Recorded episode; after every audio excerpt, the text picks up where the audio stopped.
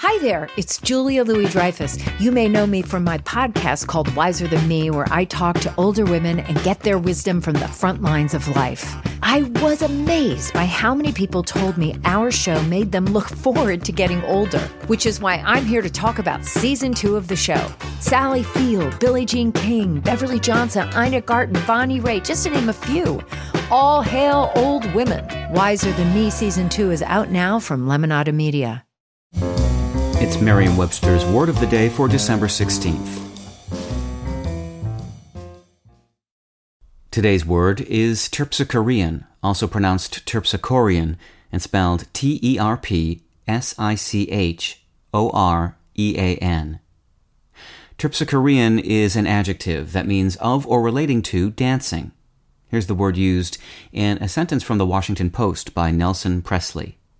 The musical theater specialists at Signature Theater will test their Terpsichorean mettle with the Toe Tap and Crazy for You, the show that clinched Susan Stroman's reputation as a gleeful and inventive choreographer.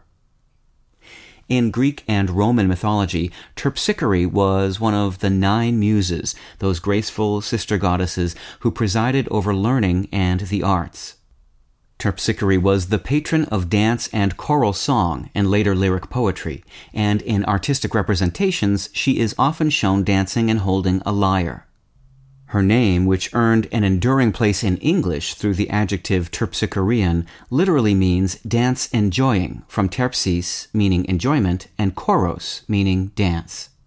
Choros is also the source of choreography and chorus, in Athenian drama, choruses consisted of dancers as well as singers.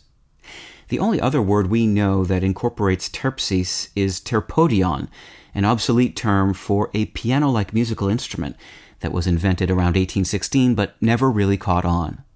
With your word of the day, I'm Peter Sokolowski. Visit Merriam-Webster.com today for definitions, wordplay, and trending word lookups.